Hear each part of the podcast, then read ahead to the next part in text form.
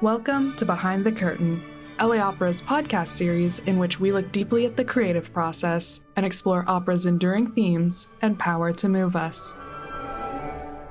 In this new podcast series, we explore elements of American operas, production and reception histories, social contexts, historical valences, and more through our artist and scholar community. In this episode from May 2018, Dana Gioia, internationally acclaimed and award winning poet, former California Poet Laureate and chairman of the National Endowment for the Arts, discusses one of his heroes, Walt Whitman, and how Whitman's great love of opera influenced his life and work. To continue learning about American opera, visit our lesson plans and resources page at laopera.org forward slash connects. I'm delighted to be here today. Now, p- people introduce me as a poet laureate of California, the former chairman of the NEA, a professor at USC. I'm a working class guy from Hawthorne, California. uh, I'm the first person in my family to go to college. I was raised mostly by people who didn't speak English. My dad was Sicilian, my mom was Mexican. The arts were transformative in my life. The other thing I am is a failed composer. When I was young, I wanted to be, you know, a musician, a composer, but I just really wasn't good enough. And then I got interested in poetry, which sort of took my attention. But I began piano lessons with Sister Camille Cecile uh, at second grade, and I played piano, I played clarinet, bass clarinet, tenor saxophone. I've always loved music. My dad used to put on Mario Lanza records and Caruso records and, and opera. He never went to the opera, but it, you know, he liked listening to it. Uh, so I've had a great interest in opera. So what I wanted to do today is really talk about opera in a way you probably haven't thought of it, which is that opera as a literary form. You know, we think of opera as musical, but it's a different kind of music than a symphony. And I'll tell you how opera began, how opera started. I think this is very relevant for the work of art, you know, which is this opera about Walt Whitman we're going to talk about. And then I'll move into talking about Walt Whitman. I also have written the libretti for four operas, and I've worked with you know productions of operas and with singers, and so I have a, di- a perspective too about the words. Now, opera began in Italy. Big surprise. Uh, in the, in the city of Florence in 1597, and really, if you think about it. 1599 to 1600, uh, those are the years that are pivotal for opera. So, what's going on in Italy at that point is the Renaissance. And you have this rediscovery. At that point, if you're a lawyer, you're a doctor, you're a statesman, you speak Italian, but you write everything in Latin. So, you have this deep relationship with, with Latin that you learn earliest education, but you don't really learn Greek. At this point, they start to read Greek, and they want to, to experience the Greek classics. And one of the things that they really are interested in is Greek tragedy. Now, if you, if you think about Greek tragedy, you know, we think of it as a very highfalutin, formal kind of drama. And in some sense it was, but how was, was, was Greek drama performed? They performed it in an outdoor theater, and who came? Every citizen of Athens. In the front rows, they reserved for the young men who were just joining the army. And it was a civic celebration, and the entire town came uh, and they voted on what they liked. You don't have a lot of amplification available at that point. So they have masks that are like megaphones. And that's why they're wearing the masks. What does the chorus do? The chorus dances. Dum, dum, dum, you know, and, you know, and so you have essentially uh, in Greek drama something very similar to a Broadway show. You have actors in costumes singing with dances. And a lot of times they would say, you know, frankly, you know, your version of Oedipus wasn't very good, but the dancing was fantastic. You're the winner. And you know, we have rec- you know, recordings that it was a, a complete performance. So these Italians are saying, how do we get in touch with this great legacy of Greeks? And they said, let's do an exact replica of Greek drama. Now, you already know what this is. Now, your name is, my dear? Rita. Rita. Now, if, if you told me. In Italian. Oh, see, you know, Uh, d'accordo. The, uh, if you told me a story about your life, and you just told me an interesting thing that happened, and your name is? And Carol Lee and I said, okay, we're going to act it out for you. We're going to put on costumes and act out and act it out for you. We're ready. Uh, and you looked at us. How accurate would our version be? You'd say, well, you know, it's kind of like what happened to me. And that's what opera is. They decided that they were going to do an exact replica of Greek drama. And so they wrote, you know, this poetic drama. They got, you know, costumes, they had singers. The, they probably, in these early things, had certain kinds of dancing and spent a lot of money because they were done for usually for a royal wedding or a coronation.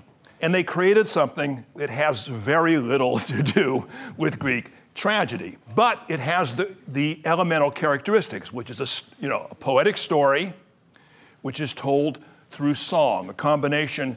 The first opera, which is called Daphne, the, the, the myth of Daphne and Apollo, where he's, as he's trying essentially to, to, to rape her, she turns into a laurel tree. Very interesting story for Italians to tell, I think. I mean, uh, in, our, in our sense, it was all recitative. There was probably very little me- melodies. And in fact, what survives of the first opera? None of the music. They didn't think the music was that important. The text. They saw opera as poetic drama, and the purpose of the music was to heighten the poetry. So you were essentially going to a poetic performance with music supporting it. As opera went on, guess what happened? It's not difficult to predict. The music became more and more interesting. And then finally, they had this argument. Uh, if you've ever seen Richard Strauss's Capriccio, they actually relived this argument, which was prima la musica o prima la parole? What, what's more important, the music, prima la music, musica, or prima la, or the words? we know what won, la musica. And so opera became more and more musical. But if you were an Italian theater goer, you pretty much understood every word. I mean, uh, and there was you were still experiencing it as real theater. But something else happened to opera, which we still experience, is that opera almost immediately became an international form, because people would come to Italy and say, "I love this stuff." So, kings, dukes, princes would create opera companies all over Europe, and they were staffed almost entirely by Italians.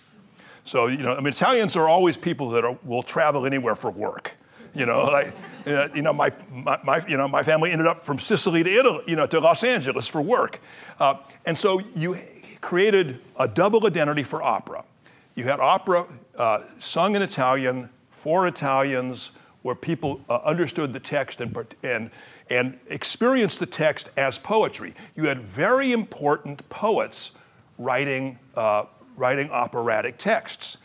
But at the same time, you had everywhere else in the world uh, what was initially all Italian opera, sung by Italians to audiences which didn't really know Italian. And so they would read the synopsis. And in fact, if you look at the Metropolitan Opera libretti that you, the translations you get today, they're full of mistakes. They have incredibly bad translations. And so a story was created, which most of you, I'm sure, have heard, which is opera's got beautiful music, but the words are silly. The plots are silly. I think that's an entire uh, misunderstanding of opera because opera uses words differently from the way you'd use them on the page, and it tells stories differently from the way a novel is. And so, where the greatest prejudice against opera was in England, which is a country which essentially had almost no opera until the 20th century. And England, now, what is the greatest art form in 19th century England is the novel. And a novel, you think of George Eliot's Middlemarch, Jane Austen's Pride and Prejudice, uh, uh, Wuthering Heights by Emily Bronte you have a, a story which is told over, let's say, 300, 400. My wife and I, I'm a poet laureate of, of, California. I drive all over the state. So, I mean, I was in Modoc and Lassen County last week. I'm going to go to Inyo and um, Mono counties this week. I've got, you know, five, six hours drives. My wife and I listen to Anthony Trollope novels on tape. And, and, and, my, and when you pick it up, they're kind of intimidating because it'll say, back of the CD thing, it'll go 27 hours. you know, you, know uh, you can go to a lot of counties with one Trollope novel. But that's but the beauty of Trollope is you take the story and every little nuance of the story is told, every character's perspective is in, and it's the greatness. The greatest moment, I think, of, of modern British literature is the creation of the novel, which is the most intimate way we'll ever understand another person. Because a novel not only tells you the story, it tells you the story from inside the person. And, and this is so important uh, to civilization because what it does is it cultivates the notion that uh, my life is complicated and difficult, but your life is complicated and difficult, and yours is too. All of us today bring a, a, a, whole life into this room. I have no way of knowing all of the things that are going on in your life, good, bad, or indifferent. But what the novel does is train us to understand the complexity of the inner and outer lives of other people as they move through time in significant action. And so Trollope can spend 27 hours. Now, to my knowledge, only one composer in all history has spent 27 hours. That's Wagner for The Ring. Uh, and if I said, well, you know, we're going to go to Rigoletto t- uh, tonight, and it'll be over sometime, uh, you know, uh, you know, on, on, Monday morning, you'd say, well, then I'm busy, and I'm busy. So what opera does, very necessarily, is it takes these stories and compresses them. So here are the th- the three things that you really need to know about operatic language, operatic poetry. Uh, because even now in the 21st century, 90 plus percentage of operas are written in verse and, and poetry. It works better. Uh, why? Because song and poetry are the same art. In the ancient world, who knows the Latin word for song? Does anyone know? Carmen. Carmen means song. What else does it mean in Latin? It means poetry. What else does it mean? It means magic spell. So poetry and song are the same art. That's why opera, even if it wants to become prosaic, always comes back to poetry because there's something inherently song like about poetry. So the first thing about poetry is that it re- requires, uh, excuse me, opera is it requires lyrical language. Now, lyrical language is not the language of the novel. The novel is kind of realistic, detailed, you know. So in poetry, you want the one detail that evokes all of these other things. In a novel, you want all of the details so you can exactly see. If you read, anybody here read uh, Tom Wolfe's Bonfire of the Vanities? Great, it's a great book. It tells you what they're wearing, how much it cost, where they yeah, bought them, you know, and, it, it, and that's what makes the novel work. Is it, you know, all the details about everybody there. So everybody who comes in the room, you know how much they make, where they shop, what's the state of their marriage, you know, yeah. uh, you know how many bills they have. Opera doesn't. You have lyrical language that's evocative. You know, uh, so you know. Um, Mimi, you know, asks Rodolfo in La Boheme to introduce himself. He goes, Chi son? Who am I? Sono un poeta. I'm a poet. What do I do? Che cosa faccio? Scrivo. E come vivo? You know, what do I do? I write. Come vivo? How do I make a living? Vivo. I exist. You know, and so in that one word, you know, come vivo, vivo. Tom Wolfe would give you a whole chapter of how the guy makes a living, you know? And but Rodolfo does it in one word. I get by. Vivo, I exist.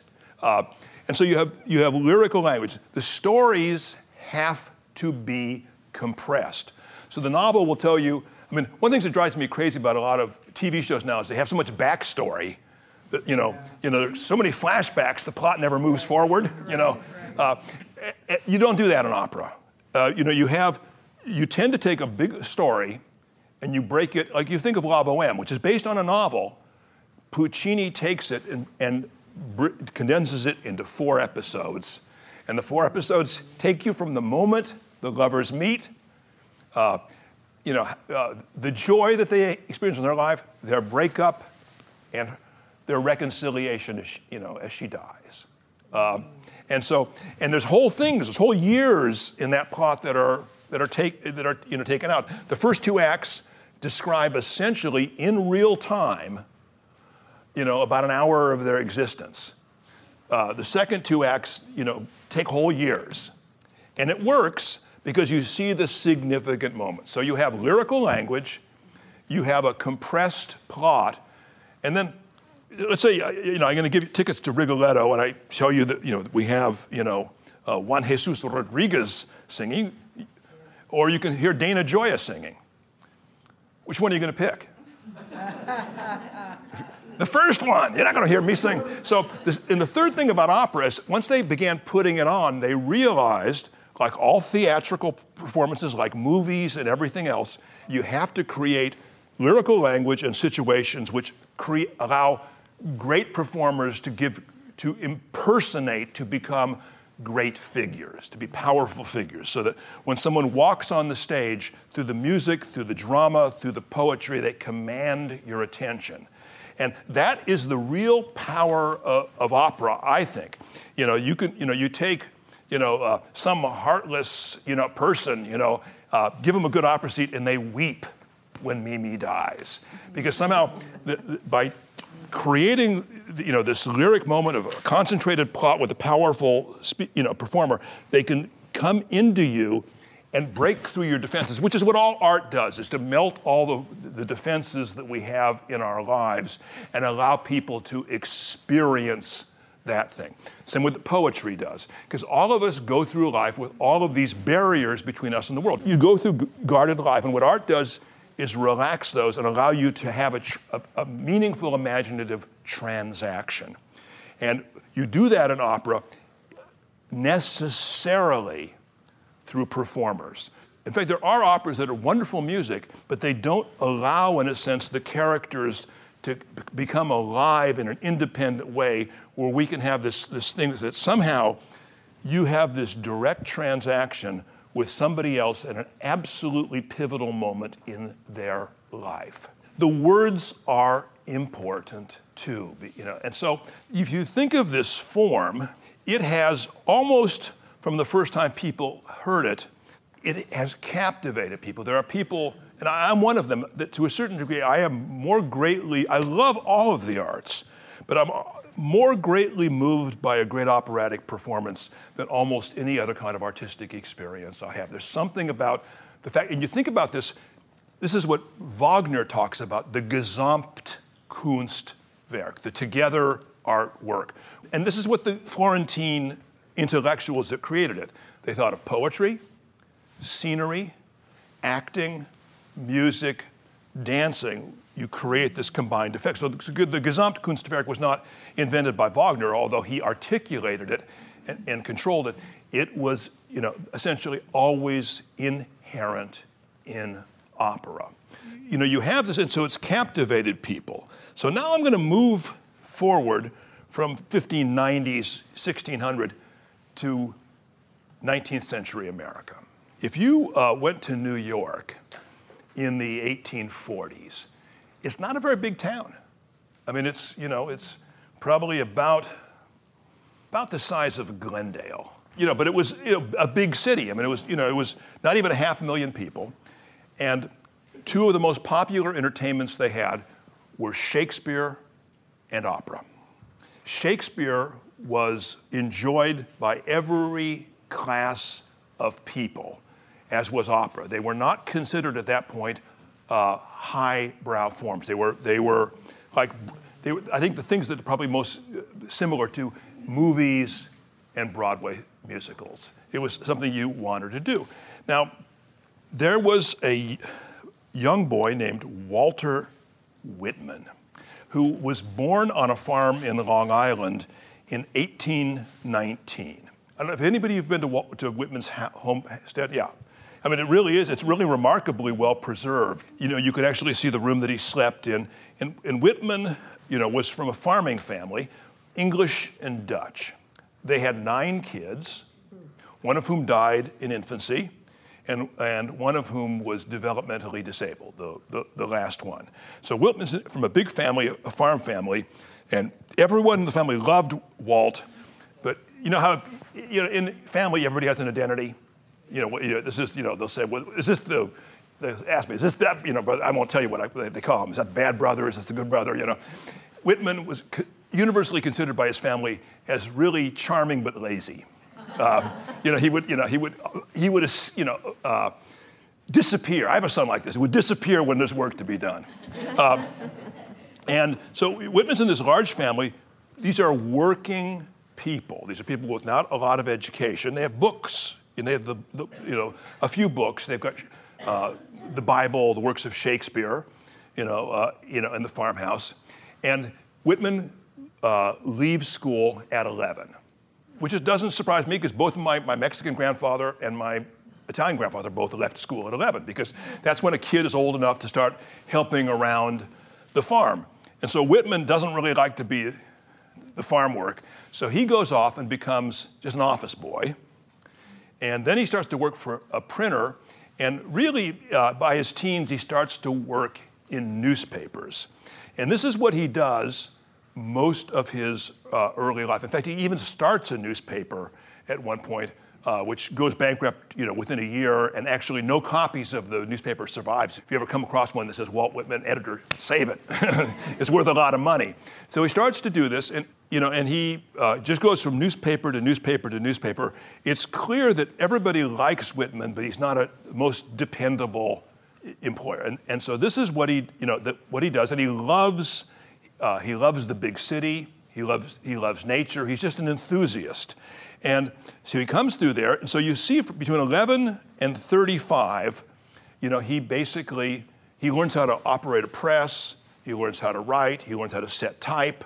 Uh, he, you know, he, you know, he, you know, he, you know, he's a, a reporter. I mean, he actually, uh, there's interviews with famous people, you know, that Dickens did. And his great entertainment is to go to the opera. So you know, Walt Whitman is a complete opera queen.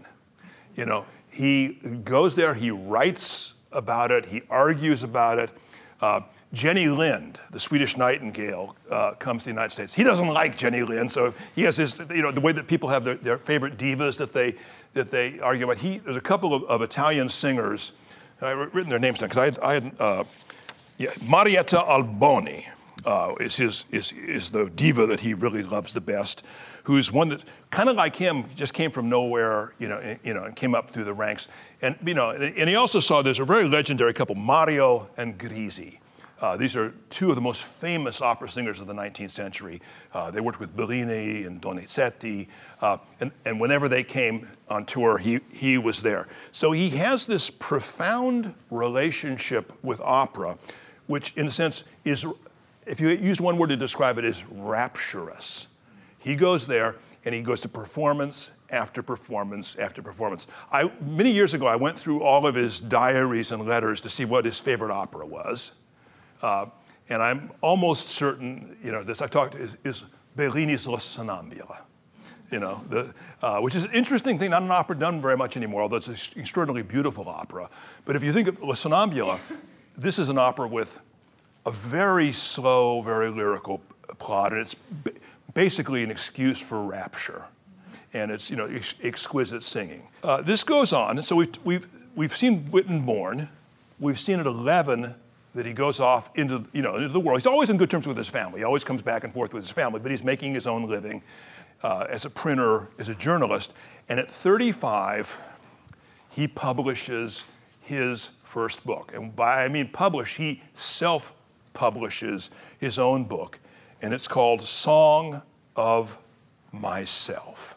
Now, the title of, of that work tells you most of what you need to know about that work. Now, if you read the epics, the epics always begin, or almost always begin, with the poet addressing the muse and announcing, you know, his theme. So in, in, in Virgil, it begins, Arma virumque cano primus ab oris Troiae.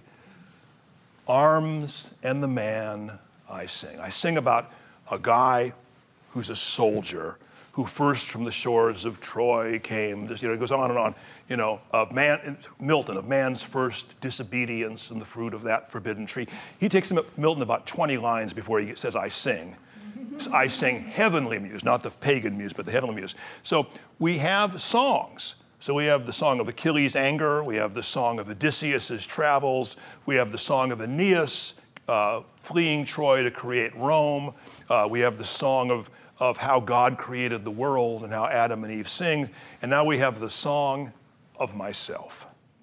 Now, and I'll talk about what that means, but you have now, he publishes this poem, and uh, he, does, he doesn't, in the first edition, even put his own name on it. But he has a picture of, you know, this thing, which is Whitman as a young man, not wearing a tie. See, I'm, you know, in LA, I'm, you know, no man knows how to dress in LA anymore because, you know, we don't, we really don't know how anybody dresses. I mean, I don't wear, wear, wear a tie today or not. We go, well, I can't wear a tie, you know, but uh, where, you know, most, most of, you know, times people dressed a certain way. You never saw an author with an open shirt, a workman's cap, you know, uh, in 19th century. It was a deliberate creation of a self, which is I am the everyman I am the worker. So he brings a couple of copies to the local bookstore and convinces the guy to get them. Next day, the guy calls him back and says, Get these books out of my store, they're obscene. And this becomes essentially uh, a theme in Whitman's life. So he, he, has a couple of other friends who have bookstores that, that do it. But uh, from the beginning, people think the work is obscene. Now, we wouldn't think it's obscene at all, but there are, you know, but it's, there's a kind of eroticism in this thing. You know, there's, and there's often people, you know, bathing naked and things like this. But you could you sense from it, which is a kind of Whitman is open to the world, and, and eros, you know, is always there. So what happens is he he sends copies. He reviews the book himself and says, "This is a work of genius." Uh, in fact, Whitman writes three three rave reviews of, of the song himself. And he sends a copy.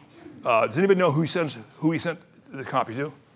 Yeah, he sends a copy to Ralph Waldo Emerson, and Emerson writes him the letter that every young author wants. And he goes, I, I greet you at the beginning of a great career. I mean, it's a little like, uh, I, I, believe it's Liszt hearing Chopin, hats off, gentlemen, a genius. Uh, and so, so Emerson, and what does Whitman do with Emerson's letter? Yeah, he publishes it in the book. Uh, and then he puts his name on the book. And, and, and how does he, what does he call his name? Not Walter Whitman, it's Walt Whitman. That too, I mean, you don't, you don't have Ralphie Emerson, you don't have Hank Longfellow. I mean, you know, uh, you know, you have, this is where authors use all three names. And the book begins to get a small cult audience. Whitman is not even mildly famous. He's got now the book is rather unique. Have, uh, how many of you have, have read Song of Myself? Or okay, Song of Myself becomes the title almost of every book that Whitman publishes. He just keeps adding poems and adding poems and adding poems. There are, I think, uh, I have to check this uh, about 20 different editions. And he just keeps putting things into it. The key thing is Leaves of Grass. You know, Leaves of Grass is the, it, you know, is the thing which begins, I celebrate myself and sing myself. Now, once again, does it always begin that way? No the opening line of, of, of, Leaves of Grass changes from edition to edition. When I remember Whitman, I've always got to find the edition that I'm, that I'm remembering. So, you know, he has this, and he's still scraping by an existence in New York. He's always involved in, in politics, not always happily. Uh, he was very anti Catholic and anti Irish. I mean, we think of, you know, we idealize Whitman as the, as the you know, as the, you know, the great champion of democracy, which he was in a lot of ways, but he still had some of the prejudices, the, you know, the whole nativist thing. They didn't want these immigrants coming in, these Irish. And so, and he, you know, there's some very embarrassing, uh, you know, newspaper articles that Whitman wrote, you know, against, against the Irish. But he basically, he begins to identify with the Republican anti-slavery movement. And so Lincoln, you know, becomes his hero. What happens when a new president is elected? I say this as somebody who's lived and worked in Washington. People go to Washington looking for jobs because you have all these appointments.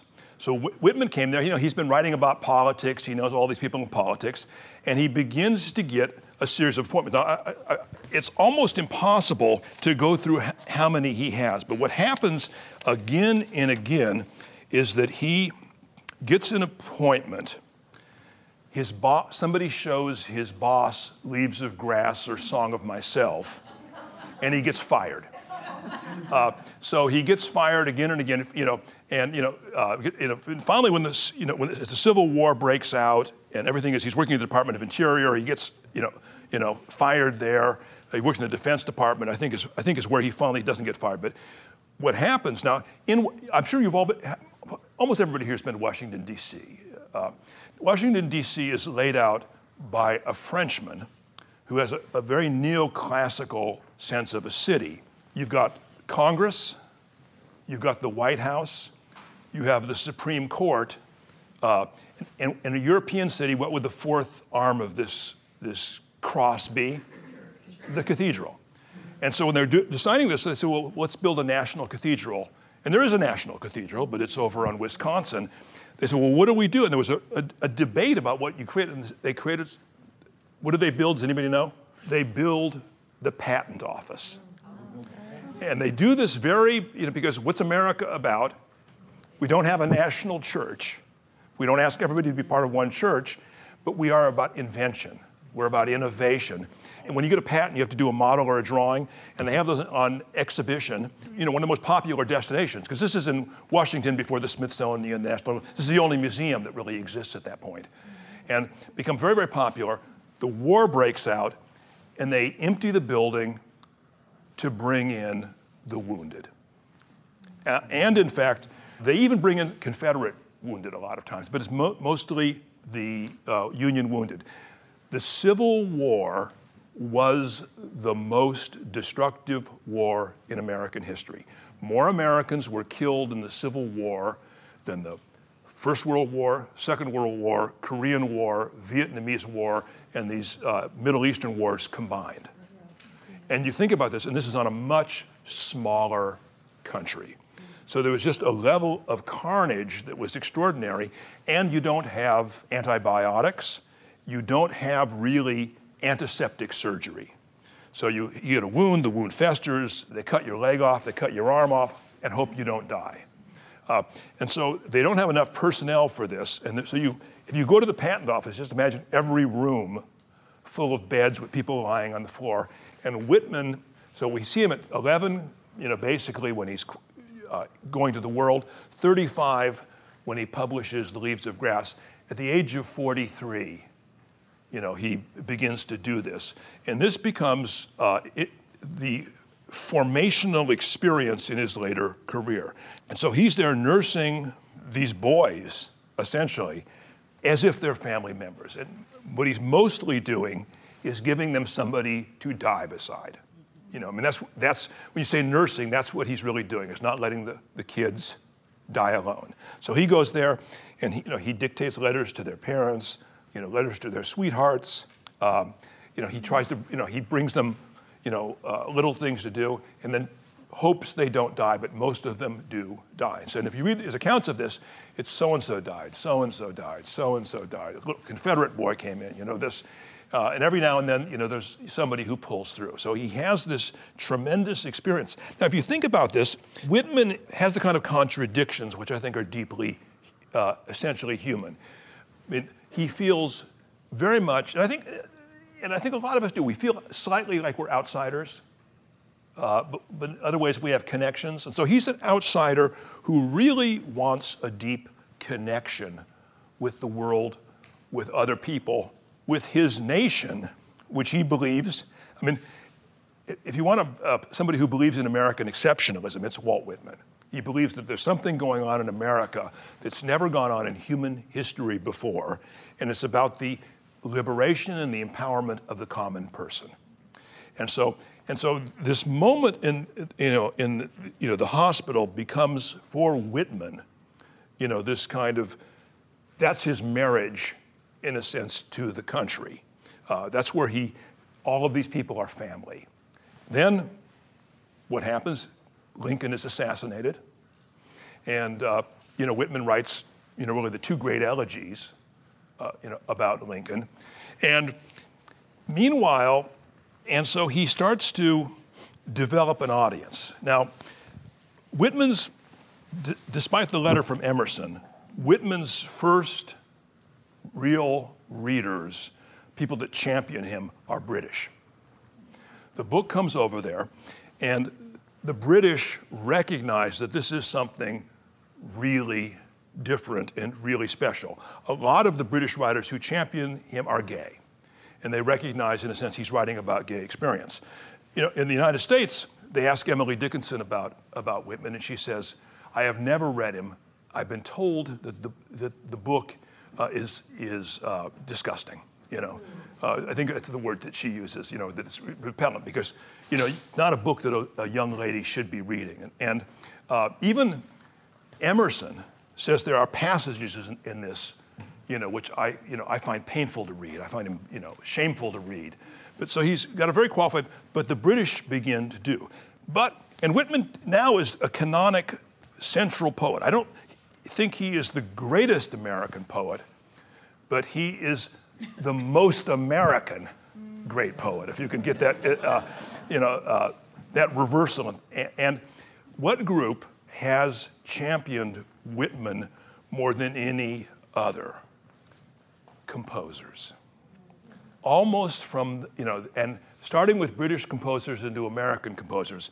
Look at, just take, just take two, go to the Grove's Dictionary of Music or go to the, uh, the internet and just look at Friedrich Delius, Ralph Vaughan Williams, Gustav Holst, just those three composers, and see how many Whitman settings you'll see. You'll just see setting after setting after setting after setting, because what they recognized about Whitman was you have lyrical language but it's flowing, and uh, you know, and uh, it's not, you know, it's not as it's not as compressed, but it's more uh, fluent than poetic language. Uh, American composers, I mean, you could, you know. Uh, you know, uh, again and again. I mean, you know, you know, you know, it starts really with in American composers, primarily in the 30s, in the WPA era, when people like Roy Harris, you know, begin to, you know, to, you know, to create, you know, you know, works out of them. And you, you, be, you know, and then it comes through, you know, people like Ned Rorem. Uh, and, and once again, you can find several hundred settings of Whitman, of which uh, Matthew Aucoin uh, is just uh, the most recent. I was, t- you know, telling some people at lunch today. I feel old because you know Matthew Aucoin went to school with my son. you know, so you know, so it's kind of a, you know, I'm talking about a, a composer of my son's generation. But uh, but let now let's go back to Whitman because I've been talking about Whitman's life. I've been talking about his place in the culture. But let's talk about Whitman as a poet. Whitman has four influences on his poetry, and you can feel them almost at once. The first one is Emerson. Emerson I don't know who to compare Emerson to. Emerson is a minister, but he, his theological beliefs are kind of are, are, so liberal that he has to resign. And he becomes an essayist and a public speaker. So Emerson would come to town, and literally 2,000 people would crowd into whatever the biggest building in the town, and he would give about a 90 minute to two hour lecture uh, of these essays, and they are simply brilliant. And, and he, is. Uh, essentially the, the root of Americanism uh, that Whitman responds to, which is deeply Protestant, about the, you know, this kind of interiority and independence of your conscience, of your life, and your life as a realization of those beliefs, of independence and individuality. You could say, in Emerson's case, almost heroic individuality. And Whitman reads this, and, and people, that, people that, are go, that are good at Emerson, they come out of the, the lecture feeling that their life has been changed. I mean, that's again and again you have these accounts. He had to have been one of the best public speakers who ever uh, lived in the United States. And, and Whitman comes out, and you think about this, you know, you have heroic individualism.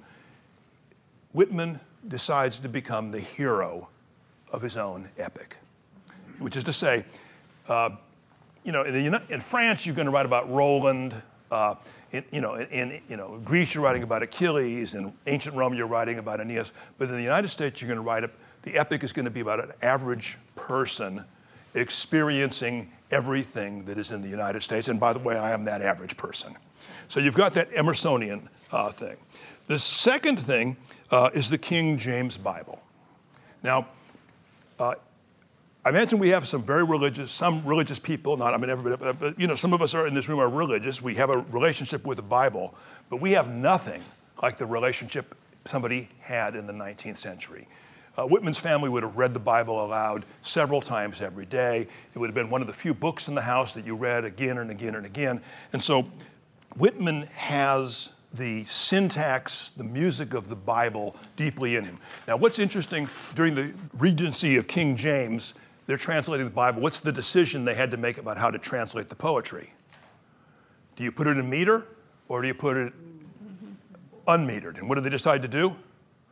Unmetered. They put it in free verse because you don't uh, mess around with God's word.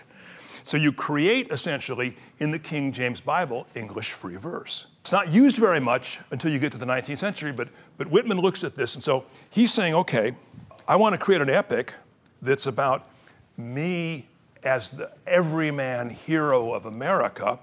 The Bible is a holy book, so I'm going to be a prophet. So he uses the language of the Bible in, in that sense. He's a journalist.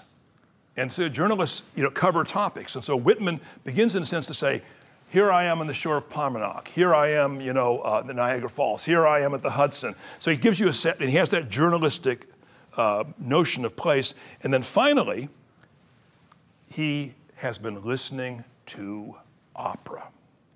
So his, his sense of poetry is operatic. So he likes, you know, the notion of an aria. Somebody comes out and just creates a whole moment that you live in and you'll repeat the melody, you'll take phrases like this, especially if you think his, uh, Whitman's favorite operas are bel canto, Donizetti, Rossini, Bellini, early Verdi. And so he creates these verbal arias. And so this is, uh, you know, one of the ways in which it sounds. Just now, the thing about Whitman is that it goes on and on and on. It's, it's truly a scena, but this is one you probably know, the beginning of Song of the Open Road. Afoot and light-hearted, I take to the open road, healthy, free, the world before me, the long brown path before me, leading wherever I choose. Henceforth I ask not good fortune, I myself am good fortune. Henceforth I whimper no more, postpone no more, need nothing. Done with indoor complaints, libraries, querulous criticisms, strong and content, I travel the open road. The earth, that is sufficient. I do not want I do not want the constellations any nearer. I know they are very well where they are. I know they suffice for those who belong to them. Still, here I carry my old delicious burdens. I carry them, men and women. I carry them with me wherever I go. I swear it is impossible for me to get rid of them. I am filled with them, and I will fill them in return. Now, Whitman hasn't even gotten out of the door. You know, I mean, you know, I mean, this is a song with the open road, but it's, you know, the, the, I mean, it's just great stuff. I mean, I ask not good fortune, I myself am good fortune. I mean, they're just thrilling lines. But what he's doing, he's creating himself as this everyman who is going to be, you know, cosmic. I mean, immediately starts talking about the stars uh, and all other people. You know, he will, the ones that he knows will inhabit them, and he will inhabit the others. I inhale great draughts of space. I can't, the east and the west are mine, the north and the south are mine. I am larger, better than I thought. I did not know I held so much goodness. All seems beautiful to me. That, if you want to summarize Whitman, all seems beautiful to me is the line uh, you know, that, you, that you do it. By the time Whitman dies, he's kind of remade himself. I mean, they keep, you know, and he keeps changing the portraits in the beginning, you know, the beginning. So every time, every, not every edition, but almost every edition of, of Leaves of Grass and Song of Myself uh, come with, you know, with an older portrait. And, he, and after, world, after he writes these elegies to, uh, to Lincoln, it becomes, you know, especially the one that's the least characteristic poem. What's, what's Whitman's most popular poem? Captain My Captain, which is one of the few poems that he rhymes, you know, uh, but it's very popular. And so he, at the time of his death in Camden, New Jersey, he is known, he's the good gray poet. Much beloved, and, English writers are making pilgrimages to him. Still not as popular as, as the constellation of, of poets around him Emerson, Longfellow, you know, Whittier, and by this point, Dickinson is beginning to, beginning to be published. So anyway, Whitman has very little effect on American poetry in the 19th century. Then suddenly, as you come into the 20th century, you start to have the beginning of modernism. Modernist poetry in English is not terribly well understood because when we study it, we tend to study a relatively small group of people. But if you were in 1915 and somebody said, oh, Who are the modernist poets? Most of them are from the Midwest, and they come out of Whitman. Uh, Carl Sandburg, Vachel Lindsay, and they're creating this populist modernism. You've got one coming out of California, Edwin Markham, who was so famous that he couldn't walk on the streets because people had autographs. Then, about 10 years later, a young man raised mostly in Joplin, Missouri, named Langston Hughes, begins to, to read Whitman through Sandburg. And so in the 20s, you have this first huge influence of Whitman on American verse, but it's not the high modernism of T.S. Eliot, Ezra Pound, Wallace Stevens, Hart Crane. It's the populist modernism of Sandburg, you know, Langston Hughes, Vachel Lindsay, Edgar Lee Masters, who you know did Spoon River. That populist modernism is more or less shunted aside by academics you know, for many years. It's really only maybe the last 20, 30 years it's sort of come back. Meanwhile, he comes into to England and English choral music, which is so influential, Delius, begins to essentially uh, set huge passages of it, as does Vaughan Williams. Vaughan Williams' First Symphony, a Sea symphony, is entirely texts by Walt Whitman. His uh, Gustav Holst, I mean, it has everything from the mystic trumpeter, you know, all you know these things. I mean, if, if Whitman's setting, if excuse me, Holst is setting it to music, it's either from the Rig Veda in Sanskrit or it's by Walt Whitman. And I think he likes them for both reasons. They're sort of mystical, cosmic poetry. And so these things, you know, become extremely influential. I think the Americans who begin setting them, uh, like Roy Harris, I don't think they're connected to the British uh, thing. I think they're really coming, uh, coming out of, in the 30s, uh, you know, when, when you have a populist sense, you know, where, you know, where they're looking, what's the poetry of the worker? Who is the poet they're looking to? It's Carl Sandburg. Carl Sandburg was immensely famous in ways people, you know, you can go to Carl Sandburg's home, his last home in North Carolina. It's a national park. Uh, and it's, it's, left exactly the way he was when he was died. And so the two really famous poets in the United States for the average person were Robert Frost and Carl Sandburg. Uh, and you know, Frost couldn't stand Sandburg. You know, and the reason he couldn't stand Sandburg is he was as famous as Frost was. And they, and they, would say, well, where is he? Well, he's probably upstairs washing his hair, he would say, you know. Uh, you know, and, but Sandburg was on, you know, on, on uh, TV shows and things like this. And so he influenced this. Then in the, as you come into, this, into the 50s, the Beats, who, you know, you know, uh, who are mostly New Yorkers, but basically gel as a poetic movement in San Francisco, take Whitman as their model. So you have, you know, uh, uh, Ginsberg and Corso, Ferlinghetti, you know, less so, but, you know, it comes through and you have essentially enters the mainstream. And it also, you know, through Ginsberg, it becomes part of gay identity, uh, you know, for poets. But you think about that, it's not until he's dead that Whitman's poetry has a really tangible influence. There's a few poets around the turn of the century, a school called the Vagabond Poets, who were essentially Harvard guys who went on trips and died young. Um, and uh, they're almost forgotten. I mean, Bliss Carman, people like this, but they're completely forgotten. They were influenced by, by Whitman a little bit too, but it's, you know, it's really the populist modernists who are Midwesterners, and that's the interesting thing. They're seeing themselves as against the East and the Beats. Uh, I went to Harvard and Stanford, and I had the, the best literary education I could possibly have, and I was universally assured by my teachers that poetry would never be popular again.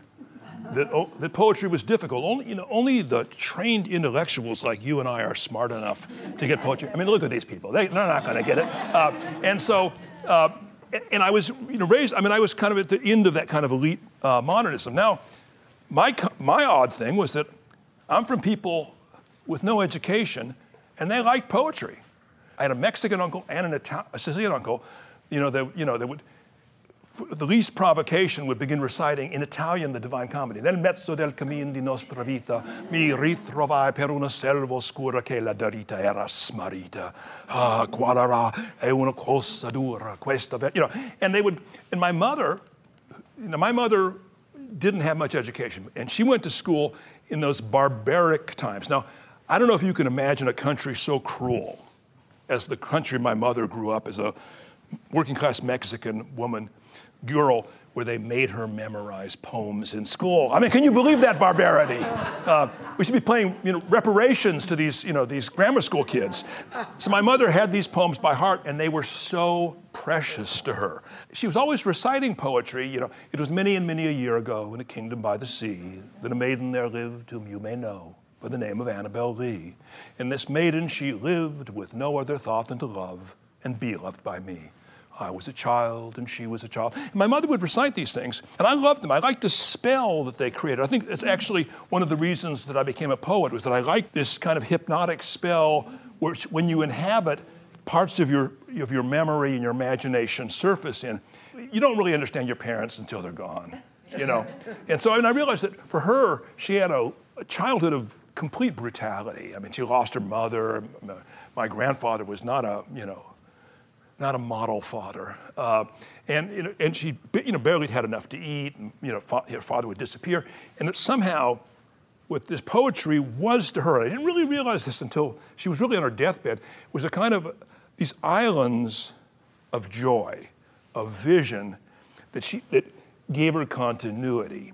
And so, so what's the role, uh, to answer your question, what's the role of the poet? Is that I was told, well, you know, the poet is there to produce texts for intellectuals to interpret. Which is, you know, if you're an intellectual, okay, it's a job, you know. Now, uh, nice work if you can get it. Uh, but I always said, you know, I'm from people for whom there was something really important going on. And so I have always believed that poetry is irreplaceable because we all use words every day. We use words to talk to each other, to talk to ourselves. We use words to talk to God. And as long as we're going to use words to articulate what we're experiencing, what does it mean to be human and mortal on this planet? What does it mean to go through time you know, in this kind of ship of our bodies you know, towards either extinction or eternity? As long as we use language, poetry becomes valuable, becomes irreplaceable because our, it's our most concise, expressive and memorable way of using words to describe our existence. And so I felt as a poet that my job was to write a poem that I could show another poet. I could show it, you know, the intellectual elite, and they would find good. But that's just secondary. It's about having a transaction with other alert, intelligent human beings. And b- believe it or not, I know this is controversial. I don't think the epicenter of human intelligence is always the English department. Uh, you know, uh, you know, you know, I work in one, uh, but I, I find intelligent, curious, alert people, and I find dumb people everywhere I go, including the English department.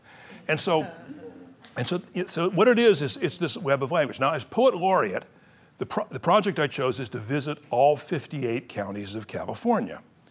Uh, Los Angeles County has almost 10 million. Yeah, yeah. yeah. It has 10 million people. What's the smallest county in California? Alpine. How many people are in Alpine? 1,400. Oh. And you know, so I, I go to the, place, the places that I try to go to are places that often have never had a poetry reading.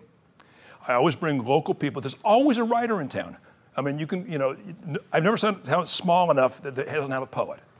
Bring school kids, bring the, you know, the local things. So I mean, I, I'll be there with the second graders. I'll be there with published poets, and we always get an audience. The library is always surprised by how many people come. The bar is surprised by how many people come. Uh, and so, so who is, what, who is poetry? What's the role of poetry? Is to give words for people uh, so that they can better enjoy, understand, and endure their lives. Whitman made a, a, a scant living as a journalist. He made irregular uh, money uh, from his poetry, and he was not immune to, to asking for gifts of money. Uh, and sometimes his fans would send him money. He just scraped by. I mean, if you look, you can find the room that Walt Whitman died in is in Camden, New Jersey. It's, a not a nice house. I mean, it's just a, you know kind of thing. But he was there, and he, he had you know basic you know comfort, and uh, many people, in the same way that he in the Civil War sat by the deathbed of these soldiers, many people came to nurse him and uh, and uh, you know serve as, as company for him in his last years. But no, he never made substantial uh, never made a, a, real living from his poetry.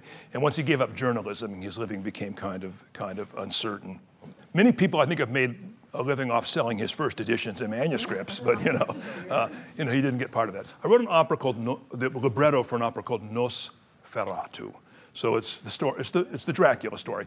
Uh, based on the movie by F.W. Murnau, made in 1922 in Germany, and it was remade by uh, Werner Herzog in 1980. I don't know, 1990, I forget what, that is. Now, why did they call it Nosferatu? Well, they, it was literally they stole Dracula, but they couldn't get the rights. So, uh, so they retitled it. Murnau said, okay, I, have got to make it a little different from, uh, from Dracula. So he put a, you know, he dropped the adventure part of it and put a little bit of Wagner in it. And he wrote actually the screen, the silent film screenplay in verse. And when you look at his version, it, it struck me as very much like a, like a bel canto opera. It's like Lucia about a woman trapped in an impossible, tragic position which she doesn't have the power to do. So this is the vampire's love song. Uh, now, if you think about this, the vampire has to convince her to come with him willingly. So, you know, what, what's the plausible argument that a vampire would make? I mean, you know, because generally you don't want to date a vampire. I mean, uh, maybe, maybe some of you do. Uh, you know, but, and so what, he's, what he says is that I'm going to address, you've always been lonely in your life. You've always felt different from other people. There's always been a kind of darkness inside of you that you've never been able to acknowledge. I acknowledge that. That's what we have together, that I will come in these incomplete longings that you have I will complete. Uh, and so, you know, now it's usually bad to agree with a vampire's argument, but that's the argument he's making with it. So this is his serenade.